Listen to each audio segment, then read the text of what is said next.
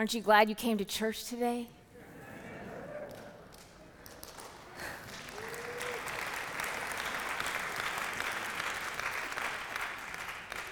Beloved, let us pray. Lord, open our hearts and our minds by the power of your Holy Spirit, that as your scriptures are read and your word is proclaimed, we might hear with joy, deep joy, what you have to say to us today. This we pray in the name of our rock and our Redeemer, Jesus Christ our Lord. Amen. Just taking it all in. What a gift it is to be with you all on this holiest of days, Easter Sunday. Again, a very special welcome to those of you who are new to First Pres, to those of you who are just dipping your toes back into the waters of in person worship, to those of you who are joining us virtually from other places in California, in Alabama, Texas, New York, and beyond and most of all, to the youngest members of our community, to all the kids who are sitting in the pews with us today, I'm so glad that you are here. I remember coming to church when I was your age, and I will admit that I was kind of bored a lot of the time. But even still, I came to figure out something pretty cool about the church. I figured out that what we are doing right here and right now is not something you will find anywhere else in the world. You see, every time you walk into this sacred space, strangers immediately become family. And the stories we tell come from a time way before any of us were even born, even your parents, but they teach us how to live today. And it doesn't matter how old you are or how long you have been coming, because in God's house, everyone matters. In God's house, all are welcome. And so, to all of you, however you came to us this day, welcome to the final stop in our Lenten journey, Resurrection Sunday. For those of you who are just joining us over the past six weeks, we have been asking ourselves a very basic yet profound question why Jesus? Why do over 2 billion people around the world confess Jesus as their Lord and Savior? Why has he incited so much conflict and controversy over history? But most importantly, importantly, why do we worship him, follow him, love him so much? Why Jesus? While this question may seem simple and safe, the answers are anything but. In the midst of a time where the church, our country, and the entire world is deeply fractured, I believe that how we answer this question matters more now than ever before. Why? Because as it turns out, we all need a Savior. We all need the good news of the gospel. So, with that in mind, I invite you now to listen up, for God is speaking Hear now a reading from the Gospel according to Mark, chapter 15 and 16. On the day and at the place of Jesus' death, there were also women looking on from a distance. Among them were Mary Magdalene, who Jesus had cleansed of her demons, and Mary, the mother of James, the, the younger, and of Joseph and Salome. These women used to follow him and provided for him when he was in Galilee, and there were many other women who had come up with him to Jerusalem.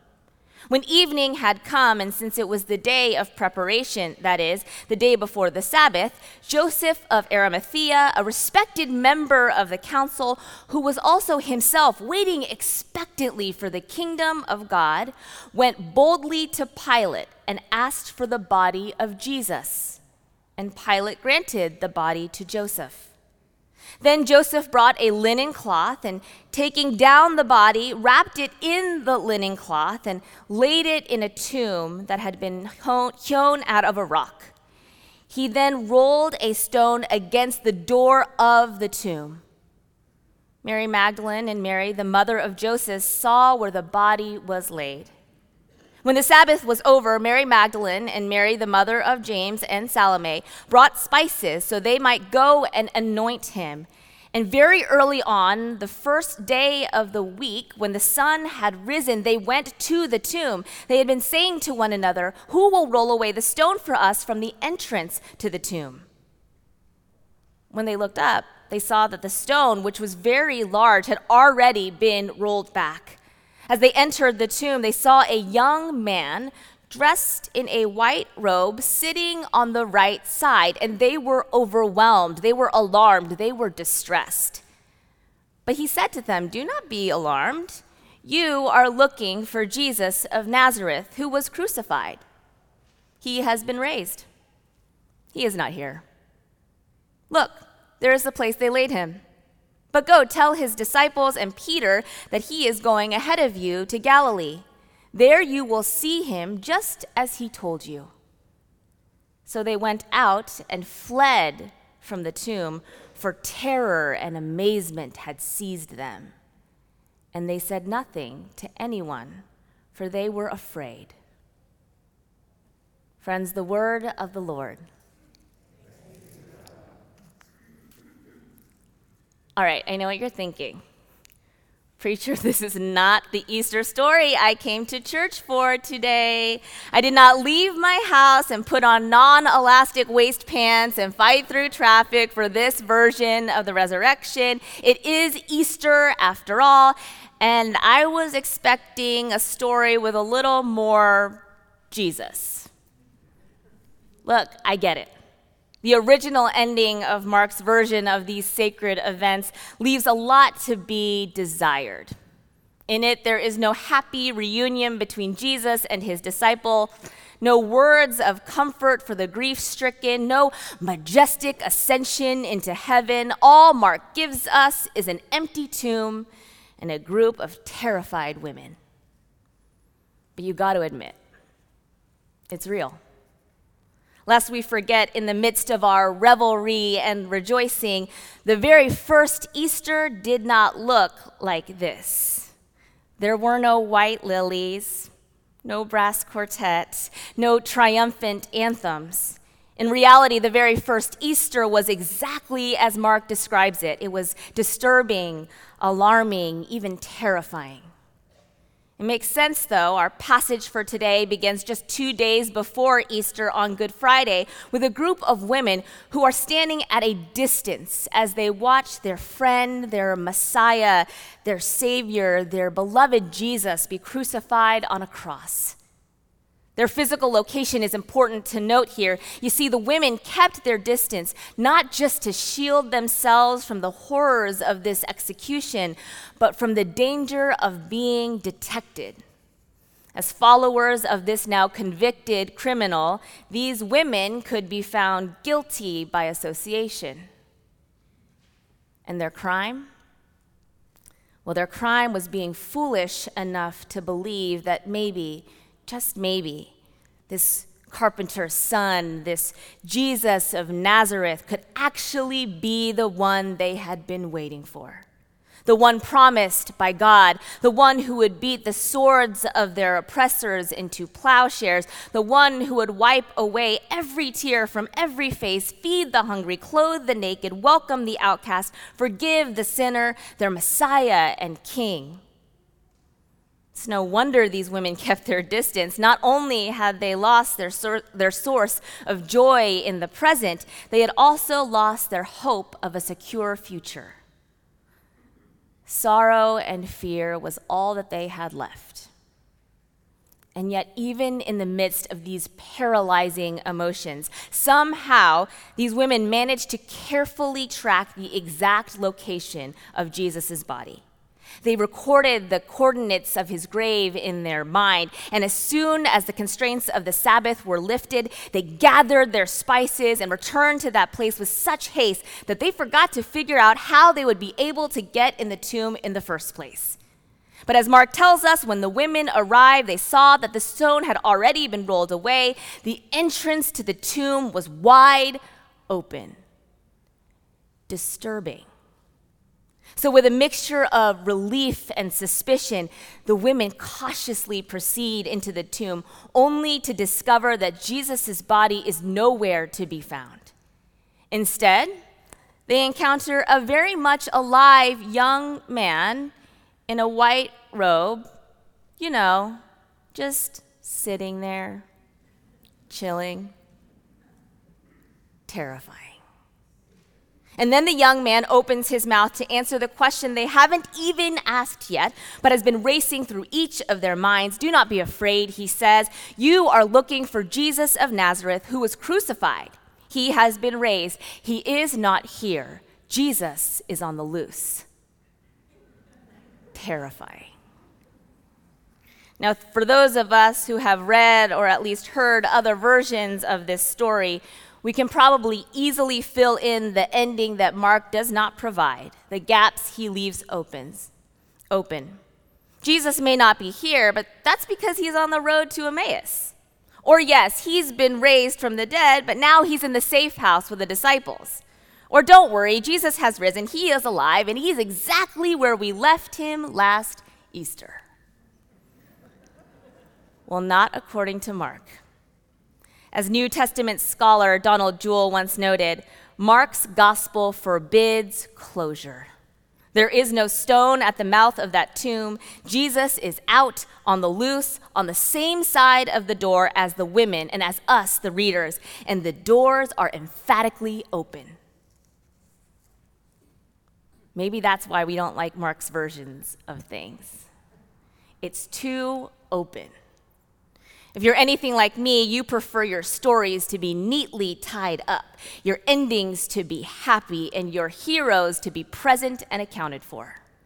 And in the midst of a time where all we have are unknowns, we crave stories with clarity and conclusions. Stories like the ones found in the other Gospels. Stories that emphatically tell us the good news we all need to hear, we all want to hear that Jesus has risen, he has conquered sin and death, and in doing so, he has taken the problem of human suffering and answered it with love and with hope. And on top of all of that, these stories show us exactly where Jesus is after his resurrection and where he is going. But Mark doesn't give us all of that. Instead of tracing Jesus' every move after his resurrection, all Mark does is show us an empty tomb, then announce to us that Jesus has risen from the dead, and in doing so, conquered death. And then he replaces the definitive period on the most important sentence of the most crucial story of our faith tradition with three little dots. Jesus is not here because Jesus is not dead. Jesus is not here because Jesus is out there. Jesus is not here because his story is not finished. Why Jesus? Well, because Jesus is on the loose. Try as we might to limit the resurrection to a specific moment or place in time, Mark reminds us that while the story of Jesus' victory over death may have begun that very first Easter morning, it did not end there. Yes, there is victory and power and truth in that empty tomb, but there is also mystery and promise and hope. An invitation to the women who came to anoint Jesus' body, and an invitation to all of us to depart from that tomb and then to go find life, to go find God. Because, in case you haven't heard, my friends, Jesus is on the loose. The question remains how will we continue the story? Will we heed the young man's advice and go and find the risen Lord?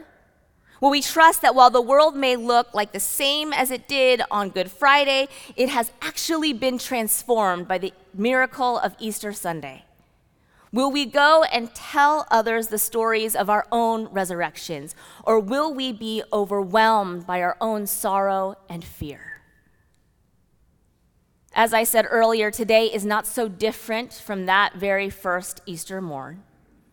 We may be wearing our Sunday best in full expectation of a happy ending, but if we are being honest with ourselves, we too come to the tomb with hearts full of sorrow and fear. Sorrow over all that we have lost time, loved ones, community our sense of security, even our sense of self. fear over what awaits us in the darkness, senseless violence, devastating wars, and divisions driven by our stubborn refusal to have compassion on those that we do not understand. Just like the women in our story today, we too have every reason to question the possibility of life after witnessing so much death. But, friends, on this holy day, this Easter Sunday, we gather to remember the sacred and terrifying truth that the story is not over. On this holy day, this Easter Sunday, we celebrate the good news that death does not have the final say. Suffering will not be our legacy, and sin will not mark us for good. Because resurrection is real, resurrection is happening. Resurrection is all around us. Do you see it? Because I do. I see resurrection in the story of a man who came to our street meal ministry just a few years back, sometimes as a helper, but more often as a guest. There were times he came to our doorstep with his head bowed in embarrassment, having to ask for basic necessities like underwear. One day he asked for just enough money to buy himself some work shoes, and one of you gave him $20. Well, just a few weeks ago, Mark was on our doorstep again. This time he shared the good news that he had found a job, that he remembered the $20 that was given to him, and that he wanted to give a gift of $200 for anyone who else who might need to buy some shoes. I see resurrection in the story of an individual who cold called the church just last week looking to speak to a female pastor after calling help center after help center, this person did not know where else to turn with their fears and their questions about their own sexual identity. Thank God Michelle was there to sit with this person because later they left a voicemail for our newest associate pastor telling her that they no longer feel alone in the world. I see resurrection in my friend Yuri, a father of five, a Ukrainian native, and a California resident who has been driving to Mexico every free weekend that he has to pick up as many refugees as he can fit in his van, and then bringing them back up here where his church is finding them homes to stay.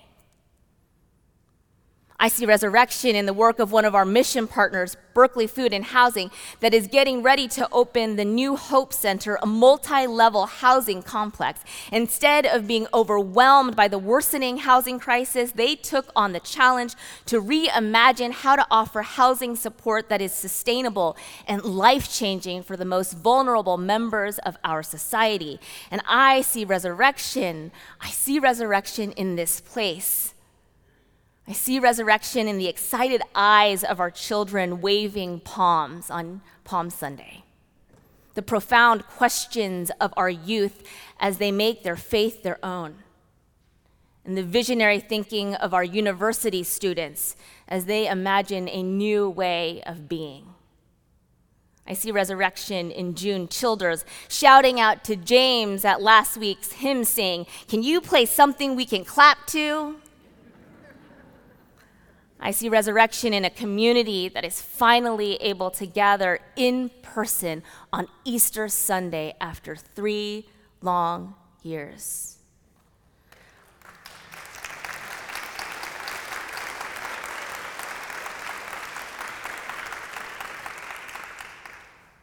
I see resurrection all around us. Do you? Because the good news of Easter Sunday is not only that Jesus conquered death, but that Jesus is alive, right here, right now. Which means that God is not finished with us yet.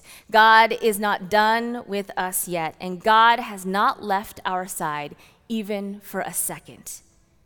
In Jesus Christ, we know that God is with us, God is for us, God loves us. And that, my friends, is the good news of the gospel That, my friends, is why we worship Jesus, why we follow Jesus, why we love Jesus, because Jesus is not in the tomb. Jesus has risen. He is not there anymore. Jesus is on the loose. And I can think of no better version to the greatest story that has ever been told than that. Amen.